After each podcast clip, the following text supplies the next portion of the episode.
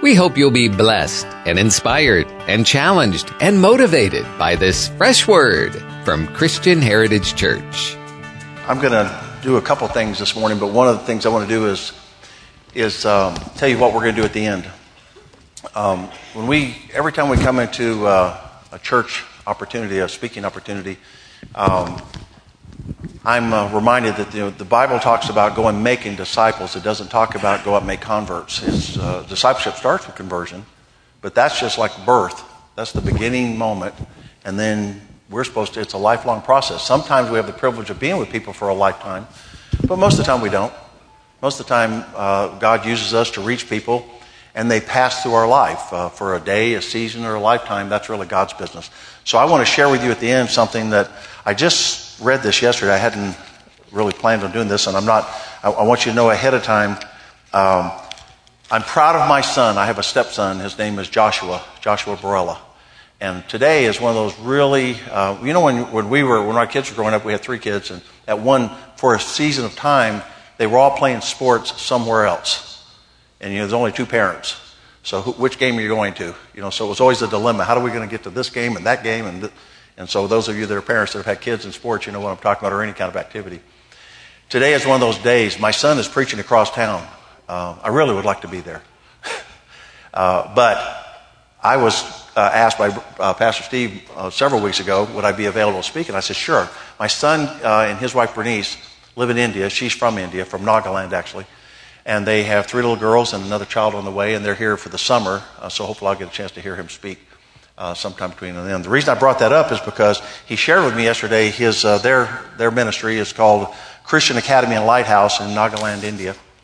And I'm gonna uh, when I read this yesterday, I went, "Wow, I didn't know all this about him."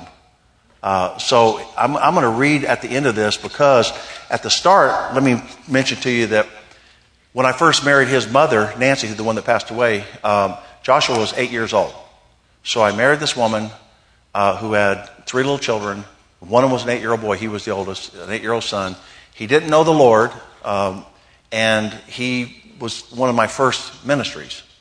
Those children were, obviously.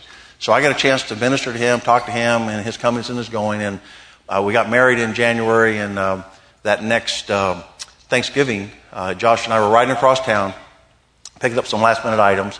We were in a little pickup truck, I remember, and we stopped at an intersection, and Josh had been talking a little bit, and he said, uh, Hey, Pop, he said, uh, I think I'm ready to receive Jesus Christ as my Savior. I said, Well, amen. He said, Well, what, what do next? I said, Well, talk to him. So I'm sitting there at the intersection. He's praying to God. Uh, prays for salvation and worship. And I mean, he prayed like he was, like he is now. He just was full of the Spirit and jumped in with both feet. And such began the journey. And what I want to close today with when I get to that part is I want to read what God has done with that little boy from all those years later. It's almost 30 years now. It was uh, 2000 or 1988 when that happened. Uh, so I want to, and the reason I want to do that is not just because I'm proud of my son. I want to do that because I want this is part of the message today. Is whose plan are you following? We are all following somebody's plan. Now God has a plan for us, and just common sense would tell you if, and I realize not everybody knows Jesus Christ as Savior, and we're going we're going to make an opportunity for that at the end of the service as well. Not everybody understands, most of us don't understand, but not everybody believes that that's even possible. That somehow, some man that walked on this planet 2,000 years ago had some kind of power to cover my sins. There are people, most people don't believe that. They don't, they don't believe it. They don't accept it. They can't even see how it could be true. I was one of those people. I was 35 years old and I had a conversation with a guy and he was telling me about the good news. Now I had been to church when I was a kid. I'd been baptized when I was a kid. I had, you know, I had been through the rituals, but I did not have a relationship with Jesus Christ. And I didn't know that I did. I knew I didn't have a relationship, but I thought what I had was, is what there is. But I was seeing something in somebody else's life that showed me that there's something more. And so I wanted that something more. I reached a point where I, I was tired of what I had. And by the way, let me go back to, to your plan. Everybody in this room is sitting here with a plan. You may not realize you have a plan, but you have a plan. Uh, and your plan um, is, has had some degree of result to now. However old you are, you've had some degree of result. Some good results, some bad results. And so that's how you would say, well, uh, your understanding of life has brought you to this point, and you feel like you have this much information, and this is the way life is. Um, so, what I always ask everybody when I go into uh, the various places where I minister is you've had a plan up till now. How's it working for you so far? If it's working, if you think it's working great, I could stand here all day. A real preacher could stand here all day. Pastor Steve could stand here all day and preach till his tongue fell out. And if you think your plan is working, if that's where you're, is that where, that's what's in your mind, you're not doing anything different. You're not going anywhere. You're going to just continue on with that plan, and it's going to continue to have the kind of results you've been experiencing. And if they've been bad results, by the way, I got some really bad news for you. They get worse. You, you know, sometimes you're getting, well, I'm, I win some, I lose some, and then it's I, I win less, I lose more, and then it's I can't get a win. And eventually you come to a point, hopefully like an eight year old child, but unfortunately, sometimes, like a 35 year old man, where you say, you know what, there's got to be a better way than this. That's what we're going to talk about today. And it's not my plan. By the way, I go to, we have a program, as, as uh, Mike mentioned, we have a, a, ministry called Good Samaritan. And part of our program, not all of it, part of our program is to take people whose lives have been trashed and crashed and help them rebuild it.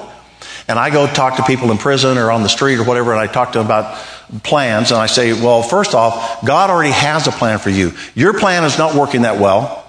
I don't have a plan for you, and if I did, it wouldn't be any, it would be worthless. So I'm not here to tell you this is not my 12 step program. This is not, I'm not against that, by the way, but this is not a program, and this is not my plan. Um, but God has a plan for you, and guess where we can find it? It's not. It's not hard to find. It's a matter of of being willing to set my plan aside and just give it credit where credit's due, and then say, well, if there was a better plan, what would that look like? And then just be open for discovery. My prayer of invitation at the end of the service today, one of the points, I'm going to pray for those that know that you don't have a, a personal relationship with Jesus Christ, and those of you who are not sure that you do. There's, there, that's, that's a number of people in this room. You know that you don't have a relationship, or a vast, a lot of people don't know for sure. And the Bible said these things I've written that you may know. Not that you would hope so, wish so, think so, know so. More than you know anything else in life, you can know that you're saved. Did you know that? And if you're sitting there thinking, well, now that's not possible, then you're who I'm speaking to. And by the way, I'm speaking to everybody because, uh, as Mike mentioned in our, in our uh, bio part, one of the things we wrote as part of our ministry is we were going to minister to the hopeless, the homeless, the helpless, and we had that for many years as our as kind of our line. And then I was working with different churches and stuff, and all of a sudden God just put it on my heart, and I said, "How about the unused and the underused?" Which covers the vast majority of the church, by the way. I'm not talking about this congregation necessarily. I'm talking about the vast majority of the church. Unused and underused. How many of you, and don't raise your hand, this is just a rhetorical thing for you to think about, and to, so you can be honest. If I made you raise your hand, then you might or might not want anybody else to know. But how many of you are sitting here right now and at some level, you think, you know what? I, I'm just not being used. In fact, many people ask, they come to the church and they come to the pastor, they come to someone, and they say, I'd like to do thus and such. And they say, well, sorry, we don't need you. Uh, very rarely will they say that, but they will say that. Some will say that. But sometimes they'll say, well, we need you, but we don't need you there. Um, you know, we'll, uh, I want to, I want to uh, be up front. By the way, I don't want to be up front. That was never my goal to be up front. Uh, first off, I didn't feel qualified to be up front, and I've proven that many times over. Um, I'm not qualified to be up front. I'm just, in fact, our ministry, uh, my part of the ministry is my primary thing, and I've shared this before. My primary part of the ministry is to get in my truck, to ride around town, going to various places, doing my rounds, as I call it. And as I go to the hospital or to the, or to the Carney Center or to the prison or to wherever, as I make my rounds, I see people that are on the side of the road. That's where the Good Samaritan part comes in. I see people on the side of the road that are broken. I mean, literally and figuratively on the side of the road. They're broken. They've been mugged by life. And so I put them on my donkey, or in my case, my Tacoma, um, and we start for a ride. We go for a ride. Sometimes physically for a ride, sometimes just a conversation, but we go for a ride. And the purpose is because I know that God has a plan. And my, what I want to do is help them and help you, help us discover God's plan. He is not hiding it. He wants to reveal it to you. But just like anything else, you have to kind of flow in the pattern to get it. If I, if I'm, I had a friend one time whose husband traveled a ton. He was always gone. He was always at the airport. And um, I remember her saying one time, if his ship ever does come in, he'll miss it because he'll be at the airport. Uh, you know, sometimes you're just in the wrong place. You can't find God's plan because you're working your plan. So, at the end, I want to read, like I said, I want to read a little bit of Josh's bio because, first off, it shows what an eight year old kid 30 something, almost 30 something years later, what God can do if you'll surrender. If you say, man, I've got all I can handle right now in just floating, that is not the life God planned for you. Jesus said, I've come that they may have life and have it more abundant. Not that they might scrape by, and I'm not talking about material. I'm talking about peace and joy and and a sense of that I'm where I'm supposed to be and I'm doing what God's called me to do. When you're in line with God, it gives you a whole sense of purpose. You're not worn out and tired. You may physically be worn out and tired. You may get to a point where you have to take a break or whatever, but it won't be because of boredom. It won't be because you're worn out like that. So I'm going to read a number of scriptures. And I, I shared with the team that uh, I, they asked me, you know, what scriptures you're going to have. And I said, well, I've got 20 of them. And she said, 20? And I said, yeah, but don't worry, we won't get through them all. Um, we're just going to get through as best we can. But I, I found an outline as I, I, Googled this up and I thought, well, God has a plan and I already know the scriptures that relate to, a lot of them that relate to it, but there's so many more. So we can't read them all. In fact, on my, in my leadership post that I always do every morning on Facebook, I put this morning, I usually put the chapter and the verse, and this morning I just put the Bible. Because the Bible is chock full of principles and specifics that will help you discover and execute His plan for you.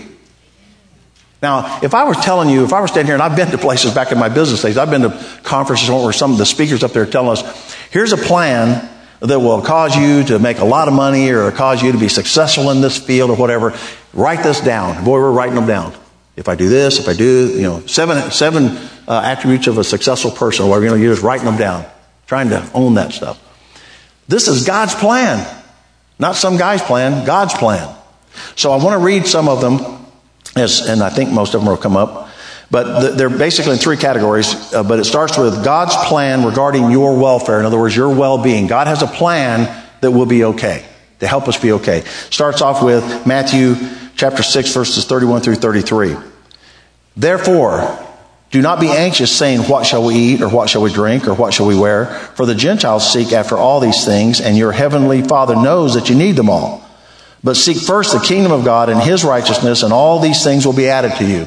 Now, I've had this conversation with lots of people, and they, I, they're being anxious, and I say, one of the first things I say, which always really endears me to them, is I say, Are you anxious about this? Yeah, I said, Well, then you're sinning. If you're anxious, you're sinning. Well, that's kind of rude. Everybody gets anxious, right? It doesn't mean you don't get anxious, but you don't stay anxious. Things will come up that will catch you off guard and cause you to be anxious. You have a plan, you're working your plan, and something interrupts your plan, maybe catastrophically, and, and it just knocks you off your, off your horse. That happens. That happens to all of us. I've had major events like that. Uh, my wife died. That wasn't my plan. She was 42 years old. We were serving the Lord. We were going to church. We had a business. We were raising our kids. Life was good. One day she, one night she woke up with a stomach not feeling well, and five and a half months later she was, she had died of pancreatic cancer. That wasn't our plan. And I didn't like that plan, by the way. That wasn't God's plan either, by the way. But He included that reality of today's environment, today's illnesses and all that. He included that into His plan so that it didn't thwart His plan. That's very important to hear. Doesn't mean when you follow God's plan that nothing bad is ever going to happen. And it also doesn't mean that God plans for bad things to happen to you. That's not the case. But God can deal with the bad plans. He has already planned it. He's already seen it. And He's incorporated that into His greater plan for the greater cause, which is our welfare. First and foremost on His plans for our welfare is salvation. He doesn't wish that any should perish. He wants all of us to come to know Him. He's made a provision for everybody to come to know Him.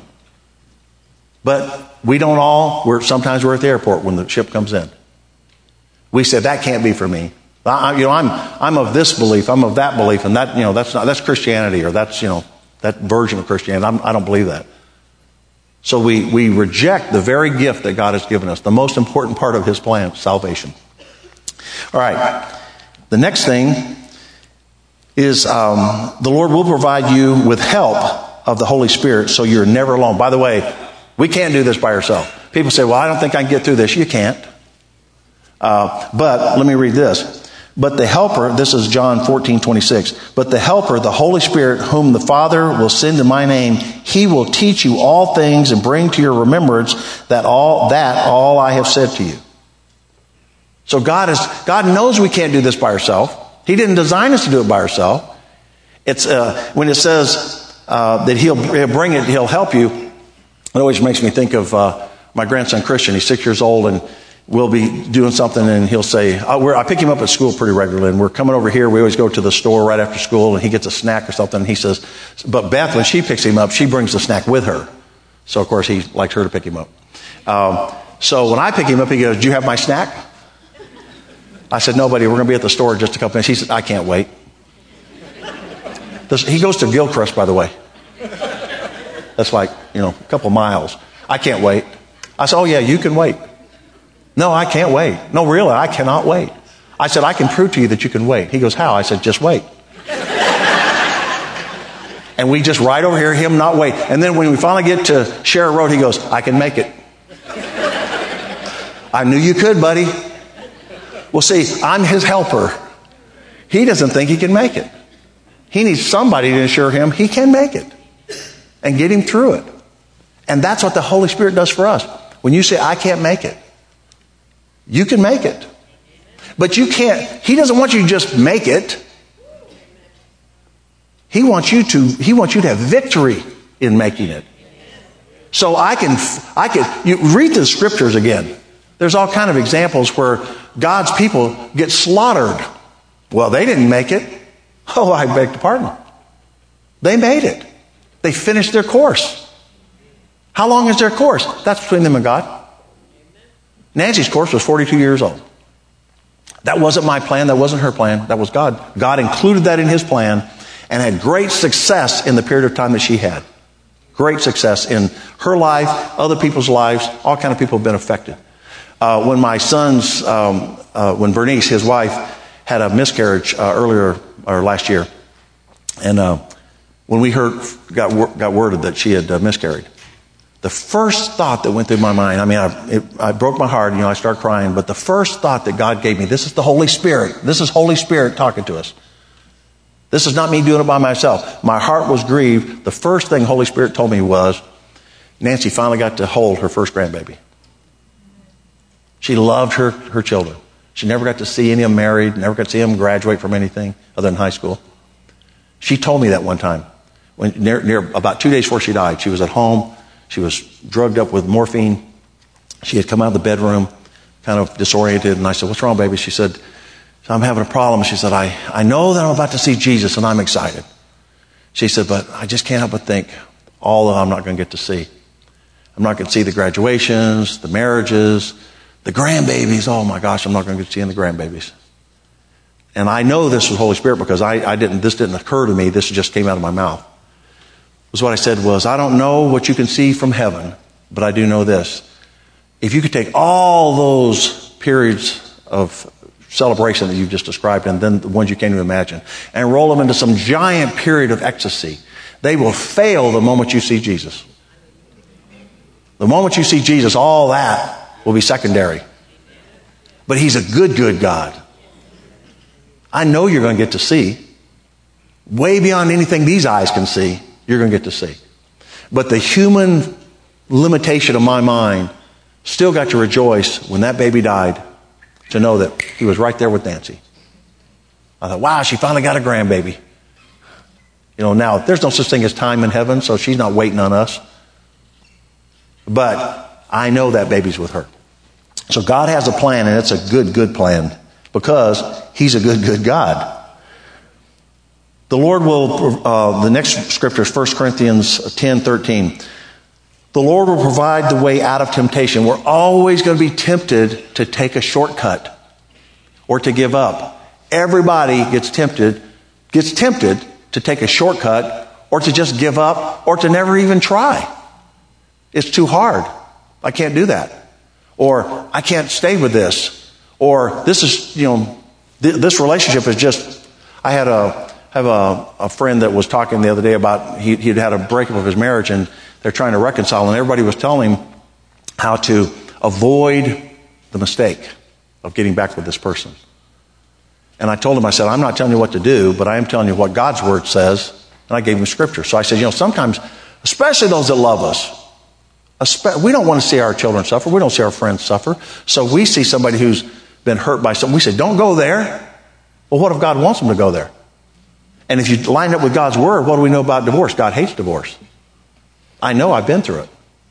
And God's word says it. I know God hates divorce. I know divorce is very painful. But I know that even though God didn't plan that, He planned for that. And He can turn it into something incredible. If you'll let God's plan be your plan. The next one is the Lord will provide you with his joy. John 15, 11. These things I have spoken to you that my joy may be in you. His joy is perfect, by the way. It's not perverted. It's not secondary. It's not some knockoff version. It's the real deal. That your joy may be full. Not limited, not partial, full. That your joy may be full.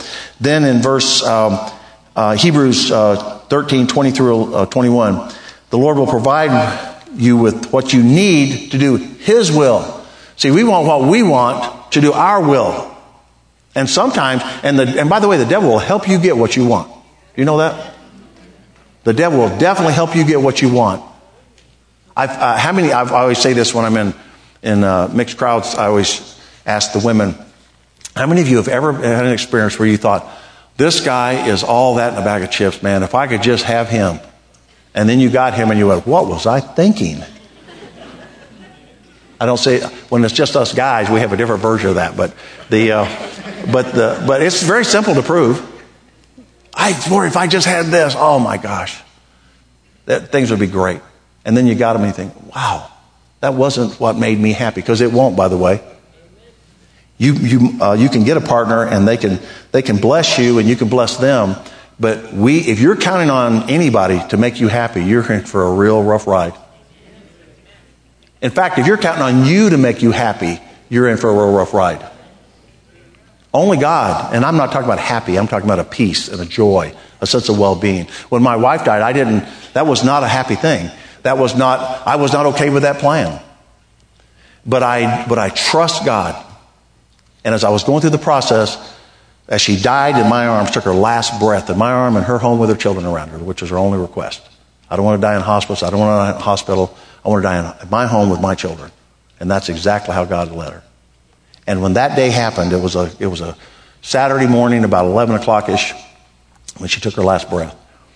And uh, that, was, that was tough. That was a hard thing. You know what was happening? And, and we're, uh, my family is not. Uh, we're not the Von Trapps. We don't sing that well. Uh, we're not, uh, I wouldn't consider us any real powerful uh, Christian people. I always laugh when people introduce me, by the way, and they act like we're doing some big deal. You know how hard it is to drive your truck around town? I'm an Uber driver, by the way. Did you know that? I'm an Uber driver. You know how hard that is? Switch it on. And then you pick them up.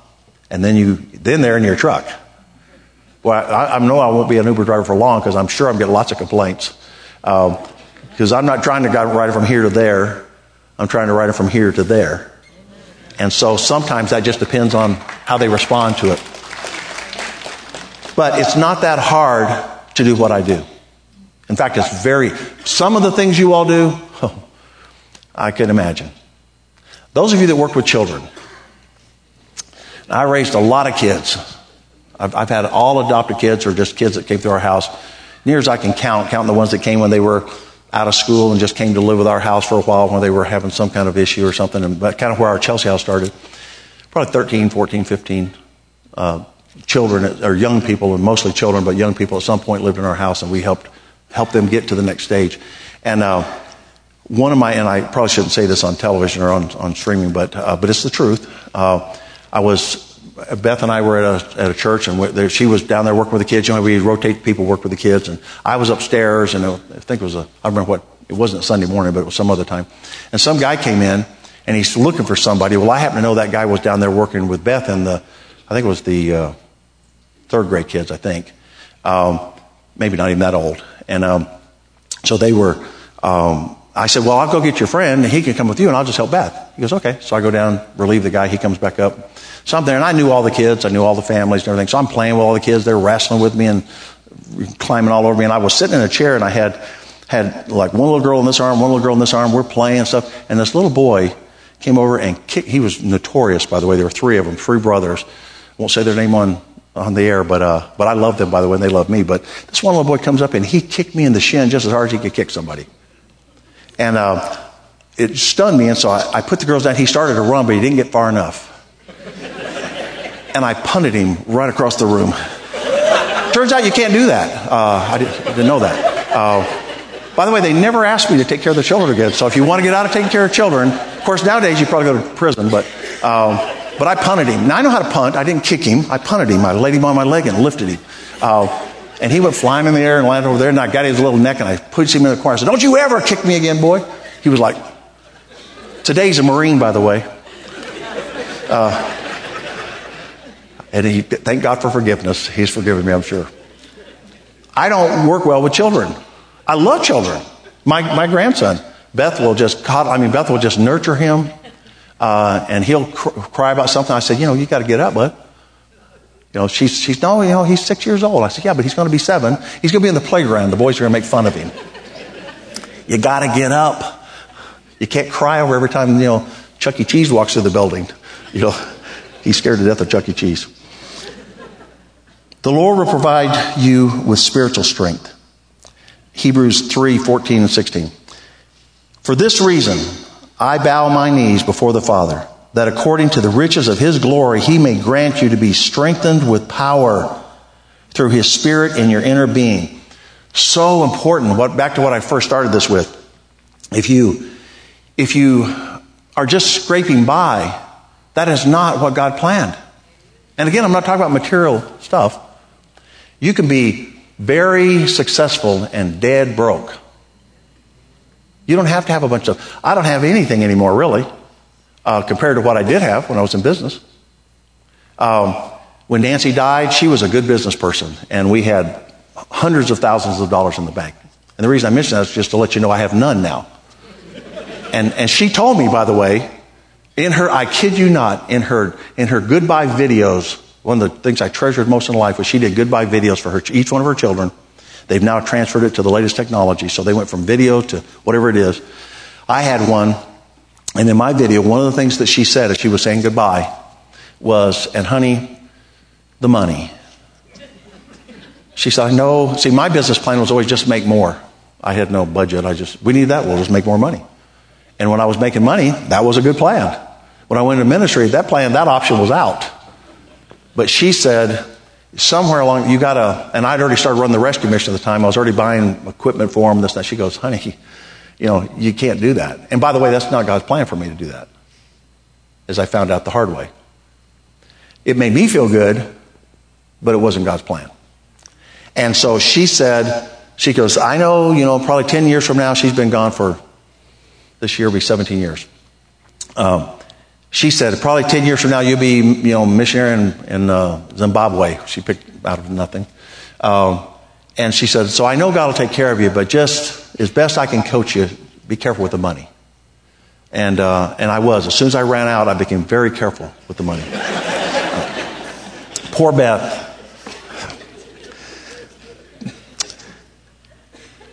The Lord will provide you with eternal protection. This is Hebrews 13 6. The Lord will provide you with eternal protection. So we can confidently say this The Lord is my helper. I will not fear. What can man do to me? I share with you all that about this time last year, April of last year, is when we got run out of Woodville. And uh, I mean, run out of Woodville. Um, and we were being attacked, and it was, and there's a scripture that talks about when you've given up anything for the Lord, for his cause, anything for the gospel, God will restore it. He doesn't need what I've got.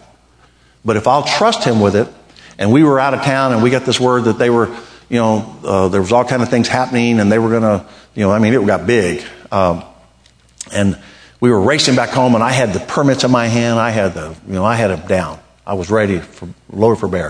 And about halfway home, I, I was thinking, I'll do this, I'll do that. And, and the Lord spoke to me and said, You don't defend yourself, I'll defend you. I didn't even have to think about it because I've been walking with the Lord long enough now and I've been through an, uh, one of my favorite songs, probably my favorite song of all time is a Janet Paschal song. I've been through enough to know that He'll be enough for me. That's my song. I've been through enough to know that He'll be enough. Even if my wife dies, He'll be enough. If I don't have any money, He'll be enough. If nobody cares, He'll be enough. And so I'm racing back, and I, he said that, and I thought, you know what? I won't. I didn't. And by the way, not, not to act like I'm, uh, have sour grapes. I do, but not to act like it. Uh, all the churches we minister to in this town, all the churches we've ministered to, and we have lots of churches, and we get asked to speak at lots of different churches. You know how many of the pastors, and it was on the news and everything else, it was pretty well out there. You know how many people called me to just offer condolences and, or to encourage me in any way, shape, or form? Of all the churches we've done ministry in one. And that man was in Gainesville that particular day. And he said, Glenn, are you all right? I said, I am. He goes, uh, I said, I'm going to go to this town hall meeting. They're going to end up, you know, finish their, their, uh, their tar and feathering, and then we'll go. Because God told me not to fight it. And he said, uh, You come up here. We'll take care of you. That was Steve Dow. We'd only been here for a month or a year, maybe a year. We hadn't done anything for this church. Never spoke in this church, didn't know anything, hardly knew anybody. And he said, You come up here, we'll take care of it. He said, Bring your guys up here, the ones that were being persecuted. Bring them up here. He said, Bring them up here tomorrow. I'll be back home while you're down there in that thing so we can get them out of that environment. I'll bring them up here and feed them pizza and show them a movie or something. I'll, we'll, be, we'll take care of them. You want to know why we're affiliated with Christian Heritage Church?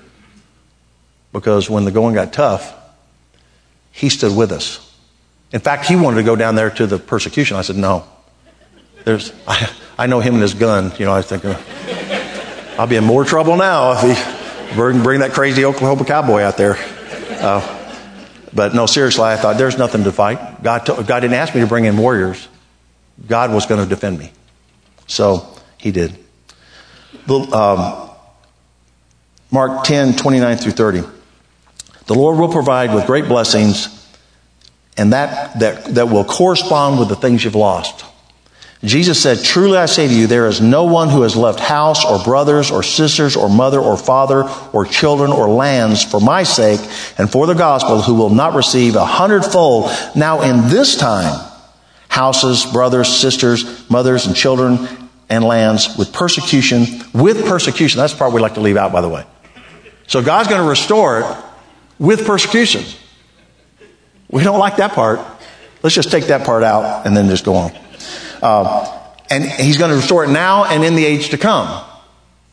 Now, the with persecution part, by the way, you think, well, that's a bad add on. But the reason that's so good is because you don't understand what God has really done if you don't have any persecution.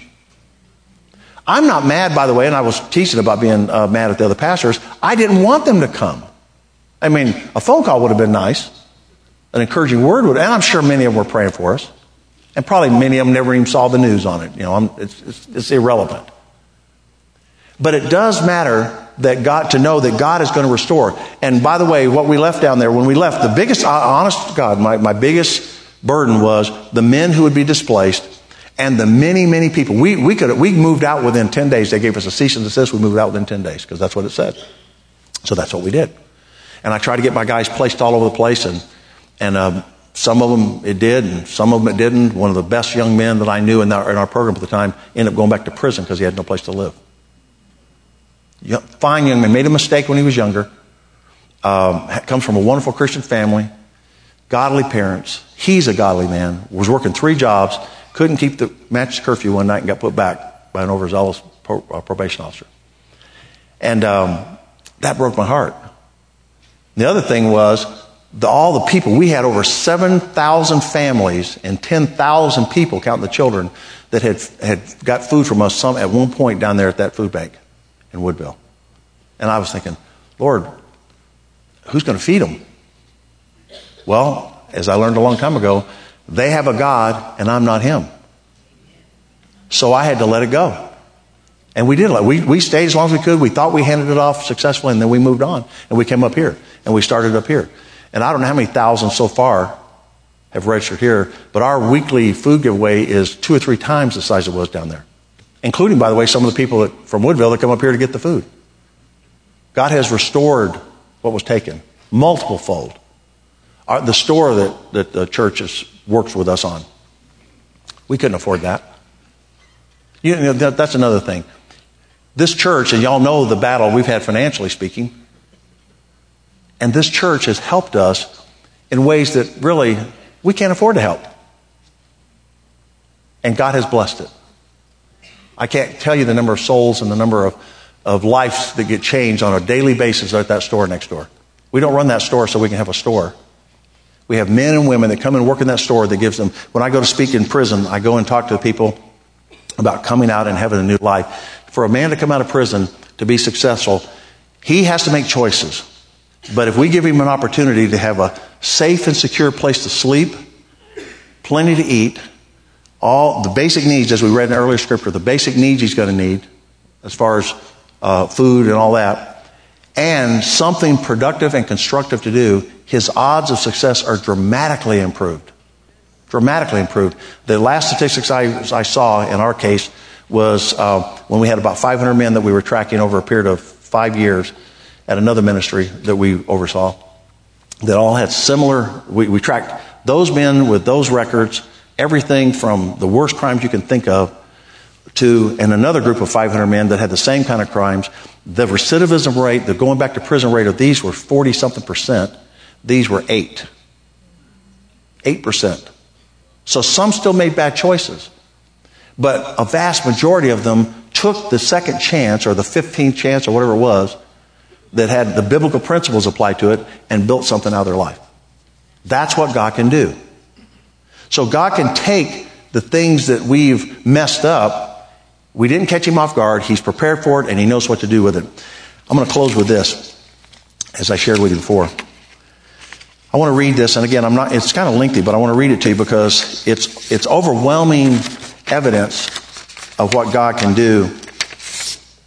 If we do our part, that is, be there for the birthing, if you will, share, be the midwife, be there and help somebody uh, come to know the Lord so they can have a born again experience.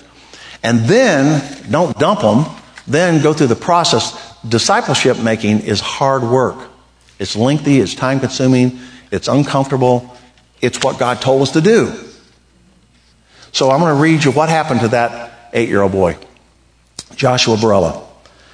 By God's grace, Joshua became born again, a born again Christian, eight years old, and from the 12th to the, uh, from the third to the 12th grade studied in solid Christian private schools, although one of them was a little iffy, but he didn't remember that.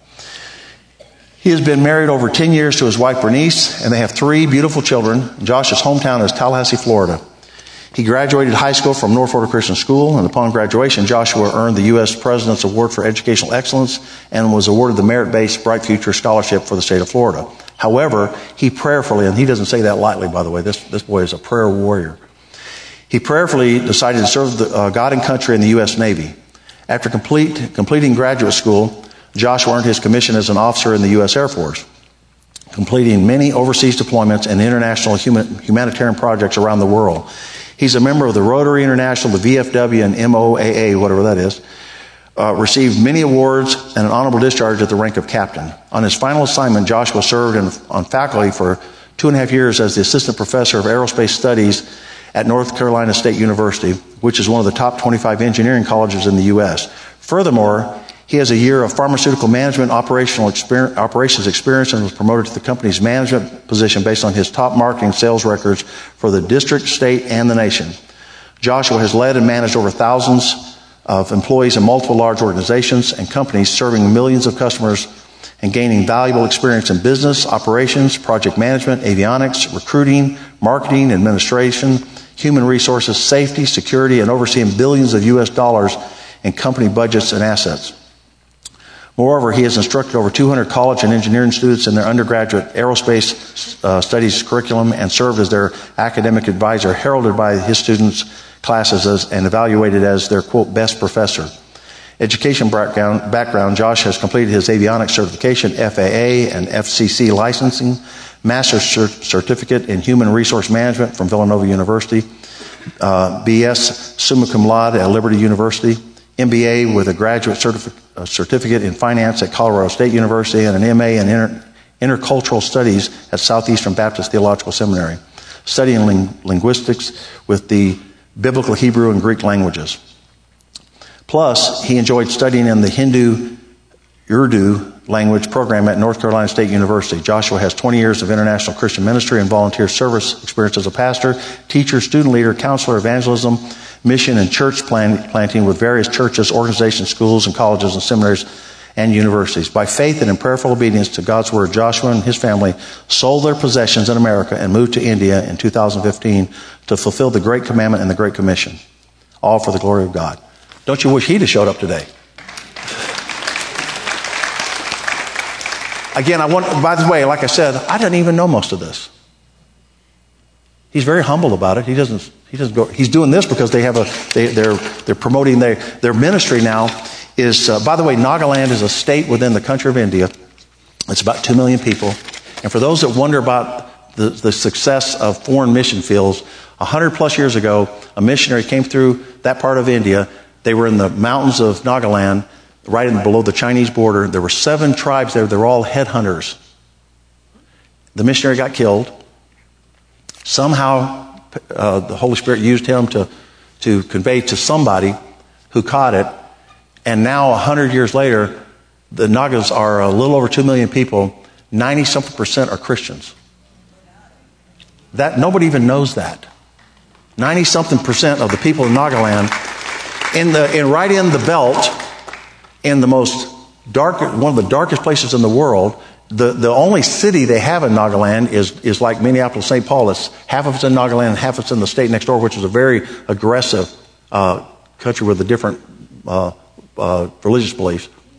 And their orphanage and Christian Academy, uh, when you get, if you get a chance, I, I have my cards going to be at the door, by the way, when you get ready to leave. If you'd like to have a follow up, not on this necessarily, but just on what God's doing in your life. But I will share this with you they have a thing called um, the Christian Academy and Lighthouse, and, the, the, and there's a picture of it in here that shows a building. I, when, if I was counseling him, I'd have said, God, Josh, this is a bad plan. Right here on this picture is a three story building with a huge entry with a giant cross right over the top of it. In the city where, where, they, where they have terrorists killing Christians. That's what he put on his building. I'm a father and a grandfather of three beautiful little girls. I don't like that plan. But God has a plan. And it was to be brave, to be bold, and to go for as long as God gives him, as long as God gives them, to share the good news of Jesus Christ. Your plan that God has for you is waiting for you to discover it. What I want to do the, for invitation today is when we start to sing that last song again, I want to have a, prayer, a time of prayer. I'm going to pray us out, uh, Mike. I'm going to pray us out and close us out. But during the invitation time, during, when, the, when the music is playing, you can come up and pray. We'll have already prayed. You can stay as long as you want. You can leave however God leads you. But let me ask you just to take a, the possibility, instead of doing what you, what you might usually do, and I know a lot of you always come forward, but you might be inclined to, you know, I got to hurry, I got to go somewhere, I got to do something. We're finishing up a little early let me encourage you to come forward. And even if you don't have any mechanics, if you don't have any real specific details, just ask God, is there something else you expect from me? Is there something else you have for me? And just asking Him and being open to Him receiving, you will start to hear the answer. He will put in your heart something. He'll start moving you forward. The enemy is not going to like this invitation, by the way. But as I said in the beginning, before the first part of God's plan for anybody is to come to know Jesus Christ as your Lord and Savior.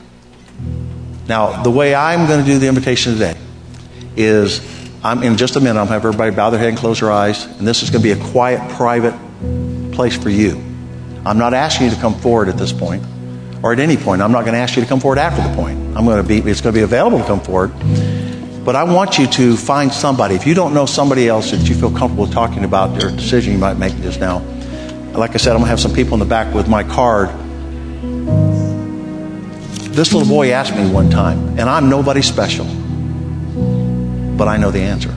This little boy asked me one time about getting saved. And this man, 30 something years later, is, is what result. God has great plans. If you've been if you've been going through the if you've gone through the ritual and or you've been going through the motion and you're not experiencing that kind of geometric growth, something is wrong. Doesn't mean you're a bad person. It means the enemy has you deluded. Because God plans you to have dramatic growth. Dramatic results, not mediocre results, not getting by results, dramatic results. So I'm going to ask two parts of the invitation. One is I'm going to pray for those of us who are the unused and the underused that you might come forward for just a minute and ask God to start to reveal to you, just taking some steps forward is your, uh, I teach a class in prison called Next Steps. Just do the next right thing. Just take a step forward, come forward, spend a moment here, ask God to reveal to you, starting right now, what He's got planned for you. And if you say, man, I'm already doing so much in the kingdom, you may be doing a lot of work, a lot of good, godly work, and it may not be the work God gave you to do. God has something in mind for you that's going to be unbelievable. And He may be just taking what you're doing now and saying, stay the course, let's go, keep going, keep plowing. That may be what it's going to be. Whatever it is, that's between you and God. But then the other part of the prayer is going to be for those who are sitting here that don't know for sure that God is, that Jesus Christ is your Lord and Savior, and or you're sure that He's not. And when I pray that prayer, at the end of the prayer time, before I have everybody get up and move, I'm going to ask you to raise your hand. If you raise your hand, I'm not, I'm not going to come out and get you, and I'm not asking you to come here. I'm, at this point, I just, this is your birth. This is going to be the birthing. And then what I want you to do is if you raise your hand, when we get ready to leave, either come forward and see me, I'll be here for a little bit, or you can, you can just walk out back if you're, if you're not ready for a face-to-face confrontation, yet, just get one of my cards. If you don't know somebody else in the ministry that you want to talk, just get one of my cards. It has my cell number on it. You can call and we'll talk. Or we'll set a time. We'll go for a ride. Let's pray. Father, as we come into your presence, we know that you have been flowing through this room. The Holy Spirit, you have been touching people literally on the shoulders and saying, This is you he's talking about. Because this is God's word that you're hearing. It's not this man, it's not about his son, it's not about his stories. It's about the plan I have for you, and I do have a plan for you. And so, Father, we, we come before your throne of grace, and I pray for my brothers and sisters, and myself included, to be open, to not say, Well, I've been doing everything you told me to do. Well, yeah, but I'm not done yet. And you're not done yet. And you have so much more. What more of what we do as a congregation, as individuals, as a community? What incredibly more things you have planned for us. And we're being held back because we think that we're doing all we're supposed to do. And so, Father, I know that your word promised us, we just read it, that you will provide us the resources and the strength and the power to do whatever you have planned for us to do. And so, Father, we're opening the door. We're asking for you to bring that, bring that to us. So, as I say these few words, those of us that are maybe feeling a little underused or unused, let's just pray the Lord that He will open that and, and help us to follow Him more closely so that we can be better used by Him. And now, for those that are sitting here that are sure that you don't know Jesus Christ, you don't even understand this at all, but something is telling you that this is for me. That's correct. That's the Holy Spirit. He's telling you it's for you. And this is your moment, this is your time, and this is going to be a, a quiet transition to leave my plans behind, to not try to find somebody else's plan and live them, but to allow God to come into my life and to give me His plan, starting with my salvation. And the way I'm going to pray this prayer is I'm not assuming you have any doctrinal knowledge. I'm just knowing the facts. You heard today that Jesus Christ died for your sins. And you know that you're a sinner. Those are the two things you have to know. The only thing He's asking you to do is to ask. And He'll reach you at the level you are. You don't have to have some super conviction or some super idea about it. You just have to have a faint little bit of openness. And He will walk through that door. So as I pray this prayer, if you don't know for sure you're saved or you're sure you're not saved, you can pray along with me. You can pray it out loud or you can pray it silent in your heart. God's going to hear you either way. So let's pray. Dear God, I know that I'm a sinner, and I've heard that Jesus died for me. I'm asking you to come into my life and to make this real in my life and to lead, guide, and direct me the rest of my life. In Jesus' name, please keep your head bowed and eyes closed. Raise your hand if you just prayed that prayer so I know who to pray for. High enough that I can see it. Amen. Amen. Anybody? Amen. Amen. Father, we've come into your house. We've done as you've instructed us to do. We've shared your truth of love, and your Holy Spirit has has taken it to the to the hearts. And these that have made that decision, Father, and that have asked you, we know that your word says you would never say no to one that would ask. And they've asked. So, Father, as we get ready to leave this place, help us to not just leave this place and just say, well, that was fun, or that was nice, or that was boring. Help us to leave this place after we have received you, both for salvation and for renewal. Father, help us to leave this place full of bravery, full of vigor, and full of anticipation and expectation of the great things that you're yet to do. It's in Jesus' name I pray. Can come forward now as everybody stand up and raise up as we sing the song, and then start feeling free to come forward. Our prayer is that God will take this word and plant good eternal seeds deep into your soul. Father, we pray for your great wisdom to infiltrate this listener, draw them to you, and take them gently down the road to their next destination in life. And if you're in need of a home church, we invite you to join us at Christian Heritage Church on Sharer Road in Tallahassee, Florida. A multicultural church founded on the truth of God's Word and the power of the Holy Spirit. For a worship service where the presence of God has first place, you're invited to Christian Heritage Church. Sunday morning service is at 10:30, Wednesday evening at 7, plus youth group and kid power and small groups and more. For all the latest information, visit our website, chctoday.com.